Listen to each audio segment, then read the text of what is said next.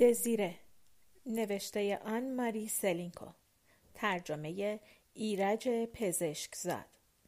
انتشارات نیل. گوینده دینا کاویانی. بخش سی و هفت هفته ها به همین ترتیب گذشت. بهار رسید و ژان باتیست هنوز برنگشته بود.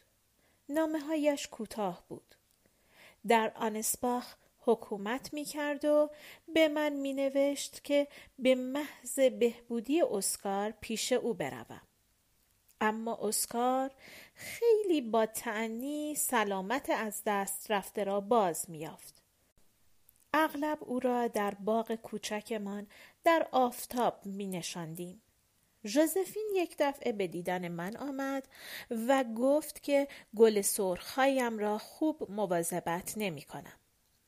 باغبانش را پیش من فرستاد. باغبان اجرت زیادی خواست و به قدری بد شاخه های گل سرخ را حرس کرد که تقریبا هیچ از آنها باقی نگذاشت. عاقبت ترس از اسکار تمام شد و اورتانس او را دعوت کرد که برود با پسرهای او بازی کند. از وقتی ناپل اون دو پسر کوچک اورتانس و لوی بوناپارت را به پسرخواندگی قبول کرده است آنها تصور می کنند که پسر بزرگترشان جانشین امپراتور می شود ولی ژوزف اطمینان دارد که سلطنت به او خواهد رسید. من نمی‌فهمم چرا ژوزف خیال می کند که بیشتر از برادر کوچک خود عمر خواهد کرد. بعید نیست که ناپل اون شارل پسر خودش را که از الئونورول ندیمه ژوزفین دارد به عنوان ولیعهد معین کند. اما خدا رو شکر که این چیزها به من مربوط نیست. همانطور که نوشتم اسکار برای بازی با پسر اورتانس دعوت شده بود. چند روز بعد دچار تب و گلو درد شد و از اشتها افتاد. حالا باز مثل یک جزامی همه از ما فرار می کنند. اسکار من سرخک گرفته است. معالجات دکتر کورویزار اثری نبخشیده است و اسکار هزیان می‌گوید و دائما صدا می کند. شبها اصرار دارد در تخت خواب من بخوابد. او را در بغلم می فشارم. صورت کوچک سوزان از تب او روی شانه ام قرار می گیرد و فکر می کنم که اگر او را در بغل بفشارم به او قوت و سلامتی خواهم داد. شاید من هم مبتلا بشوم. گرچه ماری می‌گوید که من وقتی کوچک بودم سرخک گرفتم و آدم دو دفعه سرخک نمی‌گیرد.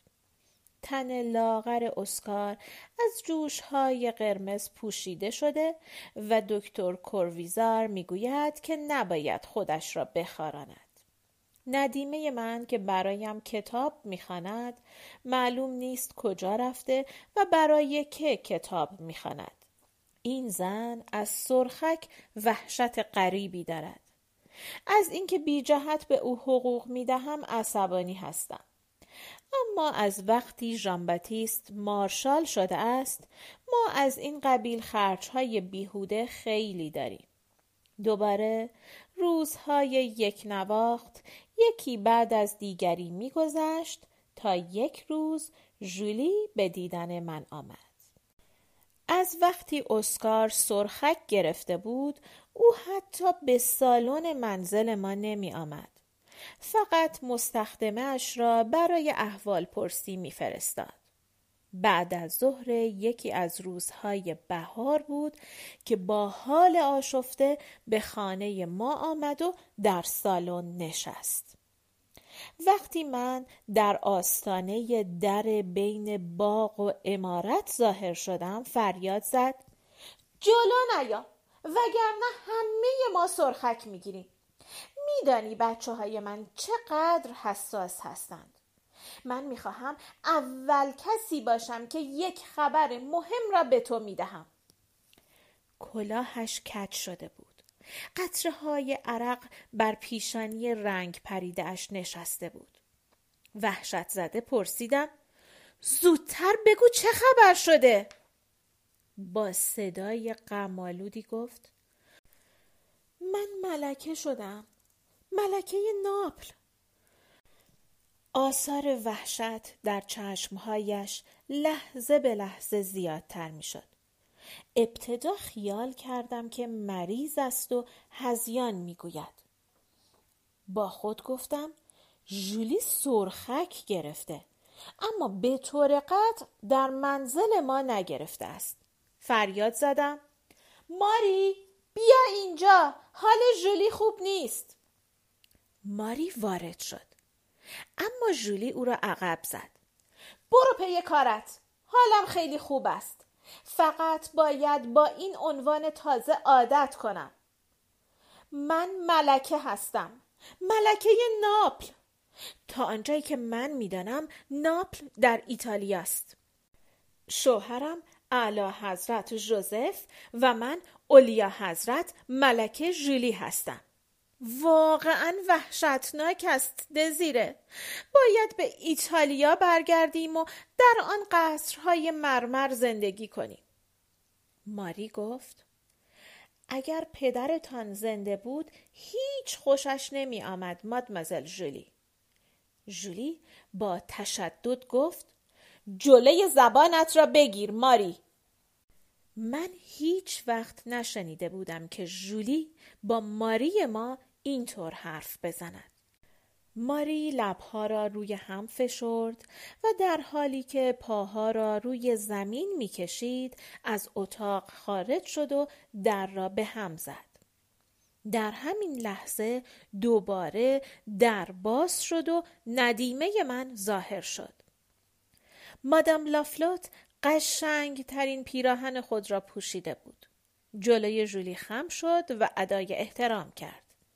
عینا همانطوری که جلوی امپراتریس خم می‌شد. زیر لب گفت اولیا حضرت اجازه میفرمایید به شما تبریک بگویم؟ جولی که بعد از خروج غضبآلود ماری از اتاق بیحال روی صندلی افتاده بود سر بلند کرد و دستی روی پیشانی کشید گوشه لبهایش میلرزید عاقبت کاملا بر خود مسلط شد و مثل یک آرتیست بدی که می‌خواهد رول ملکه را بازی کند گفت مرسی از کجا خبر پیدا کردید؟ ندیمه من هنوز تعظیم خود را در برابر جولی تمام نکرده بود. گفت تمام شهر از این موضوع صحبت می کنند. اولی حضرت. و بعد بدون اینکه جولی چیزی گفته باشد اضافه کرد. اولیا حضرت واقعا مجسمه لطف و مهربانی هستند. جولی با صدای غریبی گفت مرا با خواهرم تنها بگذارید. ندیمه من عقب رفت و از اتاق خارج شد. من با علاقه چشم به این صحنه مزهک دوخته بودم. گفتم این زن خیال می کند در دربار است جولی جواب داد اشخاص وقتی در حضور من هستند مثل این است که در دربار هستند امروز عصر ژوزف ای را به عنوان اعضای دربار ما انتخاب می کند. سپس شانه های باریک خود را خم کرد. مثل اینکه بدنش می لرزید. گفت دزیره چقدر می ترسم. سعی کردم او را دلگرمی بدهم. چرا می ترسی؟ مگر تو همان که بودی نیستی؟ جولی سری تکان داد و صورت خود را میان دستها پنهان کرد. نه نه چه فایده تو نمی توانی مرا از این فکر خلاص کنی من واقعا ملکه هستم. و ناگهان شروع به گریه کرد. من به طرف او رفتم. فریاد زد. به من دست نزن. برو عقب. برو عقب. سرخک. من به جای خود برگشتم. ایوت. ایوت. مستخدمه من ظاهر شد. تا چشمش به جولی افتاد او هم خم شد و ادای احترام کرد. یک بطری شامپاین بیاور ایوت. جولی گفت من برای همچه مقامی آماده نیستم. باز باید مهمانی و شب نشینی بدهیم. آن هم در یک مملکت تازه. باید از پاریس برویم. ایوت با بطری شامپاین و دو گیلاس برگشت. دوباره خم شد. من به او اشاره کردم که پی کارش برود. یک گیلاس برای جولی و یکی برای خودم ریختم. جولی گیلاس خود را برداشت و با جرعه های تند و پیاپی مثل کسی که مدتی تشنگی کشیده است شروع به خوردن کرد. گفتم. به سلامتی تو عزیزم. گمان می کنم وقت آن است که به تو تبریک بگویم. با تبسم جواب داد. این لغمه را تو برای من گرفته ای اگر تو در مارسی ژوزف را به خانه ما نیاورده بودی یاد شایعاتی که در دهانها میگشت افتادم. شایع بود که ژوزف با زنهای دیگر رابطه دارد. البته این روابط حوثهای زودگذری بیش نیست. ژوزف از مدتها قبل فهمیده است که شاعر بزرگی نیست و حالا به استعداد سیاسی خود میبالد. شوهر خواهرم پادشاه شده است. گفتم؟ با ژوزف خوشبخت هستی؟ ژولی در حالی که برای احتراز از نگاه من از پنجره چشم به باغ دوخته بود گفت خیلی کم با او تنها میمانم. فکر می‌کنم خوشبخت هستم. بچه هایم اطرافم هستند. زنایید و شارلوت ناپل اون من با تبسم گفتم حالا دخترهایت هم پرنسس می شوند. همه چیز بر وفق مراد است. سعی می کردم از این وقایع سر در بیاورم. جولی ملکه شده و دو دخترش پرنسس می شوند و ژوزف منشی نحیف فرمانداری که با جولی به خاطر جهیزش ازدواج کرد پادشاه ناپل شده است. ژوزف اول پادشاه ناپل امپراتور تصمیم گرفته است که سرزمین های اشغال شده را به صورت ممالک مستقلی درآورد. این ممالک را پرنس ها و پرنسس های امپراتوری اداره خواهند کرد و به وسیله قراردادهای مودت با فرانسه متحد خواهند شد. ما یعنی من و ژوزف ناپل و سیسیل را اداره می کنیم. الیز دوشس لوک شده است و لویی پادشاه هلند خواهد شد. فکر کن حتی مورا گراند دوک برگ و کلو شده است. گفتم خدایا پس نوبت مارشال ها هم رسیده است؟ جولی گفت نه مورا شوهر کارولین است. کارولین اگر اختیار و آیدی مملکت مستقلی را به او نمی‌دادند سخت میرنجید. من نفسی به راحتی کشیدم. ژولی گفت ممالکی را که گرفته ایم نمی شود بی سرپرست گذاشت. من پرسیدم که گرفته است؟ ژولی جواب نداد. دوباره شامپاین برای خود ریخت. گیلاس را به لب برد و گفت می‌خواستم اولین کسی باشم که این اخبار را به تو بدهم. حالا باید بروم پیش خیاط و این لباس قرمز را. من با لحن محکمی گفتم نه قبول نکن رنگ قرمز به تو نمی آید یک شنل تاجگذاری سبز برای خودت سفارش بده. به هر حال قرمز به تن نکن ژولی با لحن پرتعصفی گفت باید جامدانهایم را هم ببندم من و ژوزف با تشریفات رسمی وارد ناپل می شویم. تو همراه ما میایی؟ من سری تکان دادم. نه باید بچم را پرستاری کنم تا کاملا حالش خوب بشود.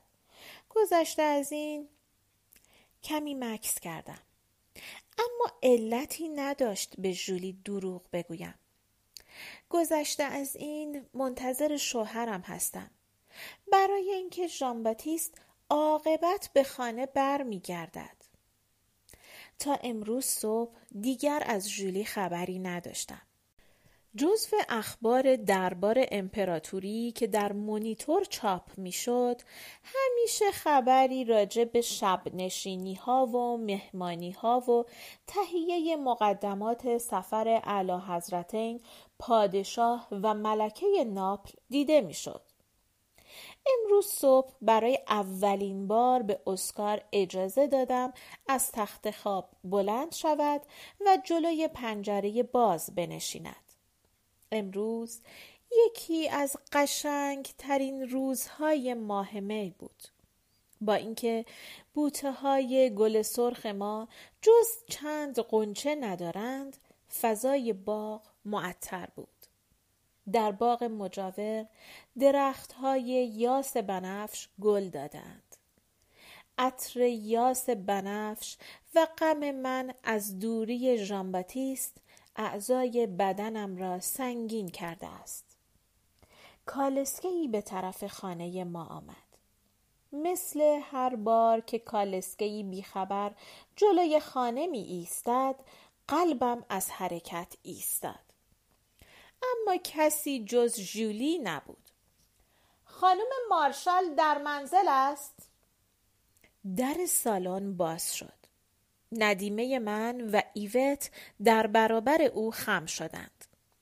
ماری که تازه گردگیری سالن را تمام کرده بود با قیافه بی حرکت از جلوی من رد شد و در حالی که پایش را روی زمین می کشید به باغ رفت.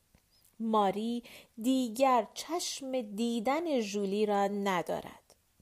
جولی با ژست شاهانه که یقینا پیش موسیو مونتل یاد گرفته بود ندیمه من و ایوت را مرخص کرد.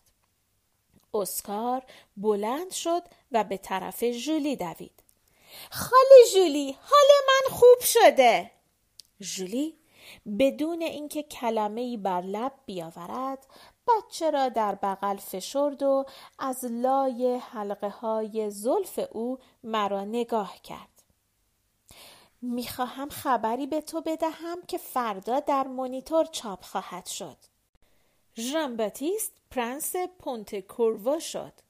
بعد با خنده اضافه کرد به تو تبریک می‌گویم پرنسس و سر اسکار را بوسید و گفت به تو هم تبریک می‌گویم ولی عهد کوچولوی پونت کوروا. اولین کلماتی که از دهان من خارج شد این بود. هیچ نمی‌فهمم. ژان باتیست که برادر امپراتور نیست. ژولی اسکار را ول کرد و با لحن شعفالودی گفت اما به قدری خوب هانوور و آنسباخ را اداره می کند که امپراتور مایل است به او عنوان تازه‌ای بدهد. بعد به من نزدیک شد.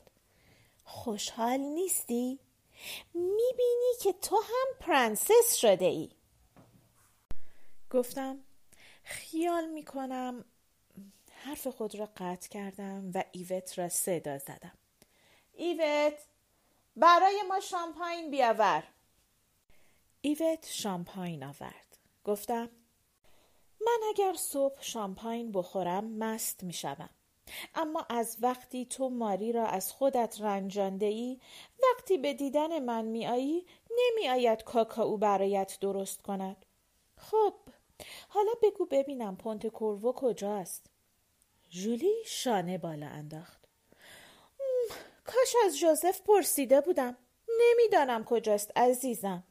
اما محلش اهمیتی ندارد. گفتم شاید مجبور شویم به این ناحیه برویم و ادارهش کنیم.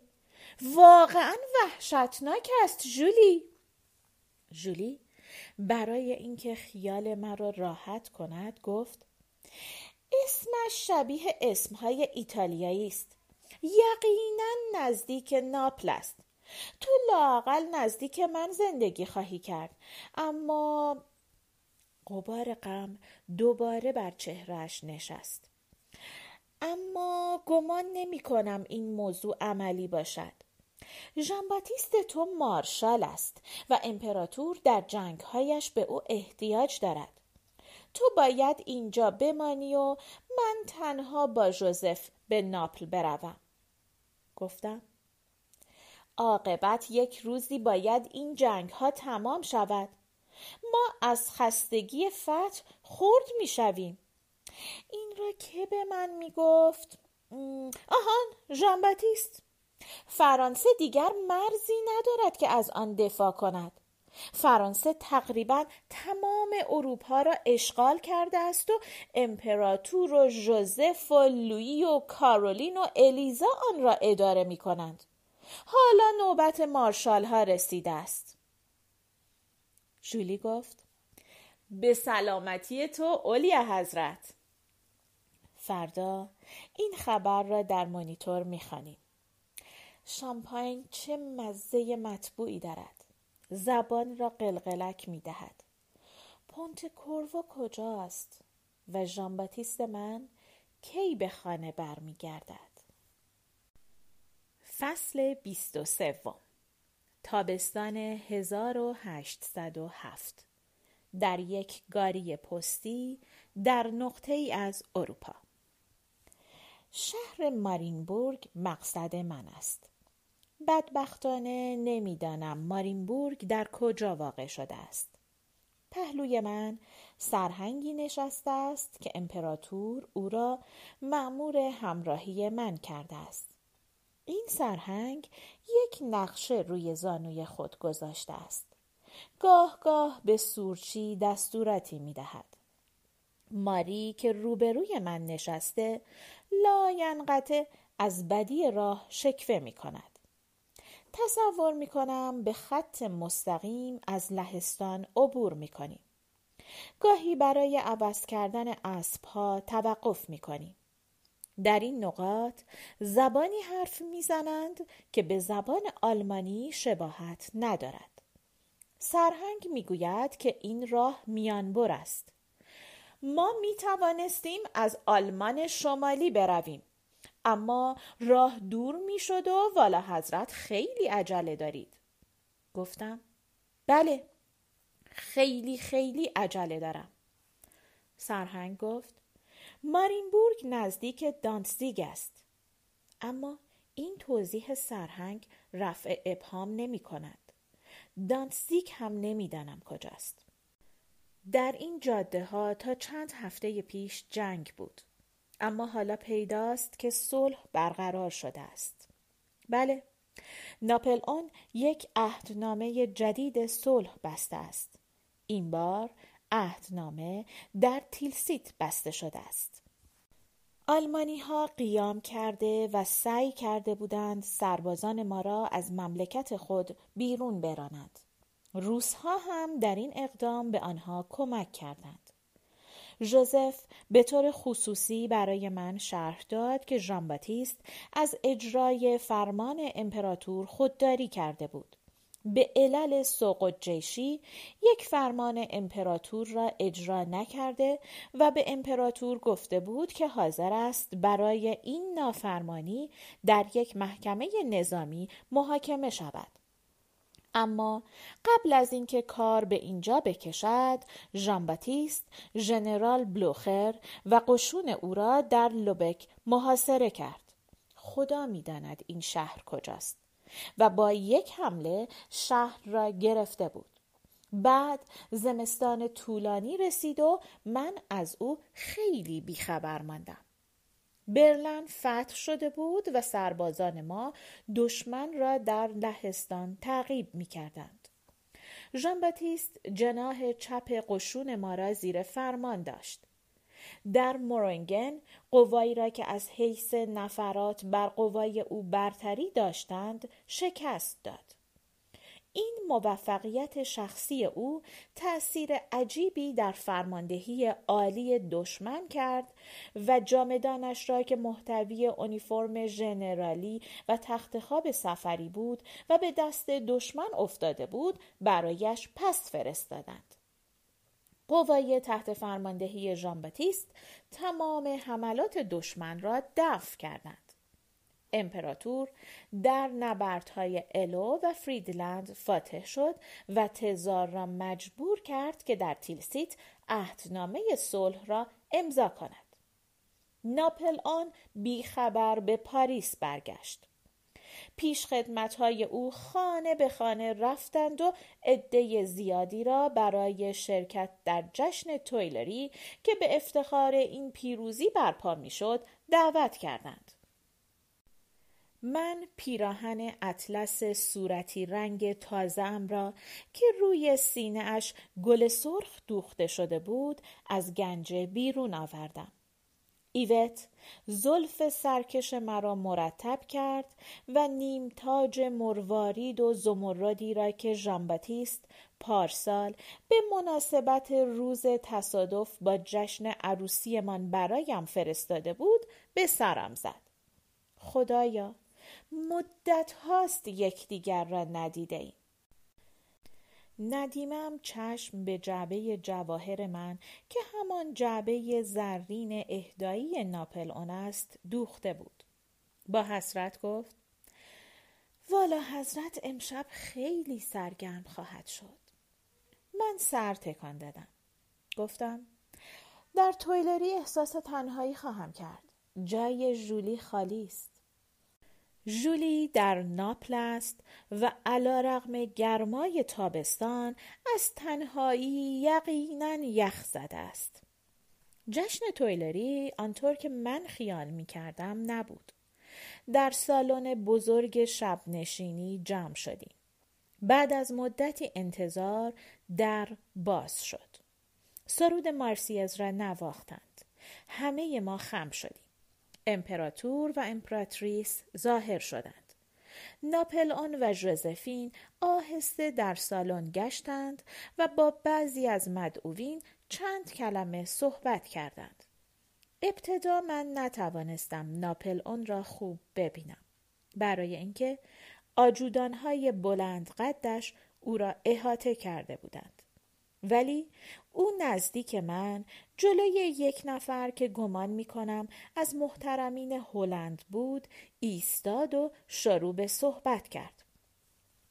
شنیدم بعضی ها شهرت دادند که صاحب منصبان من سربازان خود را به جنگ میفرستند و خودشان عقب جبهه میمانند. و با صدای زنگداری اضافه کرد. خب؟ در هلند هم همین را می‌گویند من شنیده بودم که هلندی ها از تسلط فرانسه و بالاخص از لویی تنومند و ملک اورتانس ناراضی بودند. در این لحظه فکر می کردم که امپراتور می خواهد آنها را سرزنش کند. چشم به صورت او دوخته بودم. قیافه اون خیلی تغییر کرده است. تبسم لبهای رنگ پریدش مثل سابق در آن واحد نوازش کن و آمرانه نیست. چاق شده است. اونیفرم ساده سرهنگی که بر تن داشت مثل اینکه کمی برایش تنگ بود. روی اونیفرم جز نشان لژیون دونور که خود او به وجود آورده است نشانی دیده نمی‌شد. در موقع حرف زدن سر و دست را به شدت تکان می‌داد. گاهی به خود می آمد و آرام می گرفت. آن وقت دستها را به پشت می گذاشت. تبسم تمسخرآمیزی بر لب آورد. آقایان من خیال می کنم که ارتش بزرگ ما بهترین دلیل شجاعت صاحب منصبان خود را عرضه کرده است حتی عالی ترین صاحب منصبان ما از خطر حراسی ندارند. در تیلسیت به من خبر رسید که یکی از مارشال های فرانسه زخمی شده است. فکر می کنم صدای ضربان قلب مرا همه شنیدند. ناپل اون کمی مکس کرد که توجه و علاقه حضار را زیادتر کند. بعد اضافه کرد بله. پرنس پونت مجروح شده است. راست می‌گویید؟ راست می‌گویید؟ صدای من سکوتی را که در اطراف امپراتور حکم فرما بود در هم شکست. چین بر دماغ انداخت کسی در حضور امپراتور اینطور فریاد نمی‌زند. آهان زن مارشال برنادوت اینجا بود. چین دماغش محو شد. ولی من اطمینان داشتم که ناپل اون قبلا مرا دیده بود. او می‌خواست به این وسیله این خبر را بدهد. چرا در حضور هزار نفر این خبر را می‌داد؟ آیا می‌خواست مرا تنبیه کند؟ اما برای چه گناهی؟